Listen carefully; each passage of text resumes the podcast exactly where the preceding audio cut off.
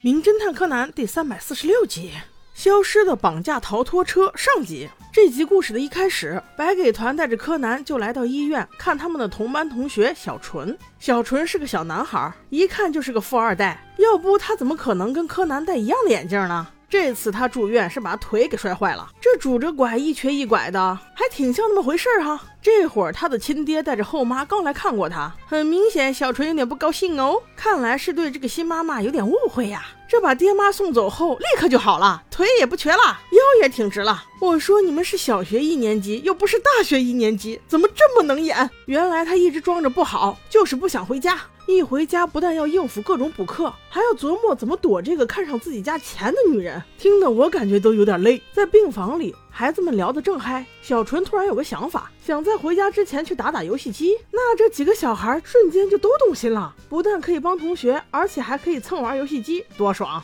只有柯南有一丢丢反对，那自然是反对无效。正好柯南你不想去，你就留下假扮小纯睡觉好了，嘿嘿嘿，妙绝。这说干就干，只一瞬间几个人就消失了。但让他们没想到的是，他们刚一走，假小纯真柯南也消失了。原来早就有一伙劫匪看上了他，就想趁小纯在医院的时候绑架他，跟他爸勒索一笔钱，没想到被三傻打乱了计划，绑的竟是柯南。不过那人毫不知情啊，直接弄晕麻袋一装走人。等到护士发现小纯不见了，都已经1个小时了。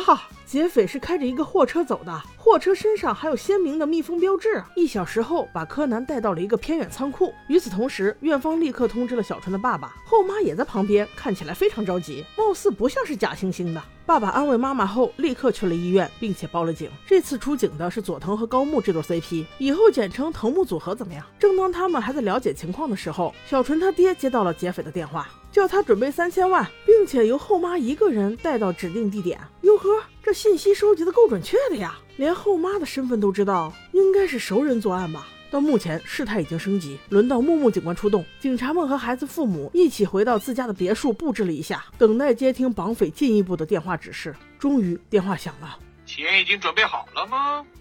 你带着那笔钱12点到大金公园的时钟台下面。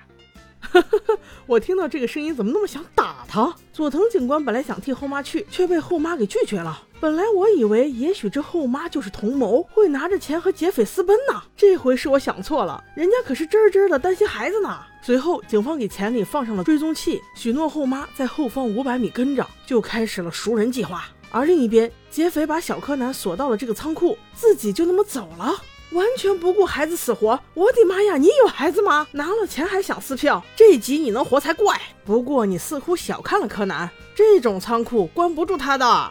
而另一边警方除了在500米后跟着，还事先对公园进行了布控。藤木 CP 正好假扮情侣，只不过搂了个肩膀，高木的脸就成猴屁股了。我说警官，你今年才18吗？注意一下啊，你现在可是在工作。很快蜜蜂货车就来到了后妈的身旁，但令人意外的是，还没等警官们有个反应，司机就直接抢过后妈手上的一包钱，立刻逃跑了。佐藤警官用最快的速度跟木木警官汇报了抢钱车的外貌，现在警方只能根据钱袋里追踪器的下落，一直锁定着车的动向。眼看着蜜蜂车就要进入一个隧道，藤木 CP 在直升机上盯着隧道的另一边，却一直没有见到这辆车出来。紧跟着蜜蜂车的警车在隧道里也没有发现滞留的车，更不用说是非常醒目的蜜蜂车。什么？不是吧，这辆车竟然过一个隧道之后凭空失踪了。随后警方还发现钱袋里的追踪器就扔在隧道中央的地上，他们是怎么知道追踪器的存在？内鬼，肯定有内鬼。而另一边柯南在这个密封的仓库里逃生并不顺利，那这一切到底是怎么回事呢？我们下集再说。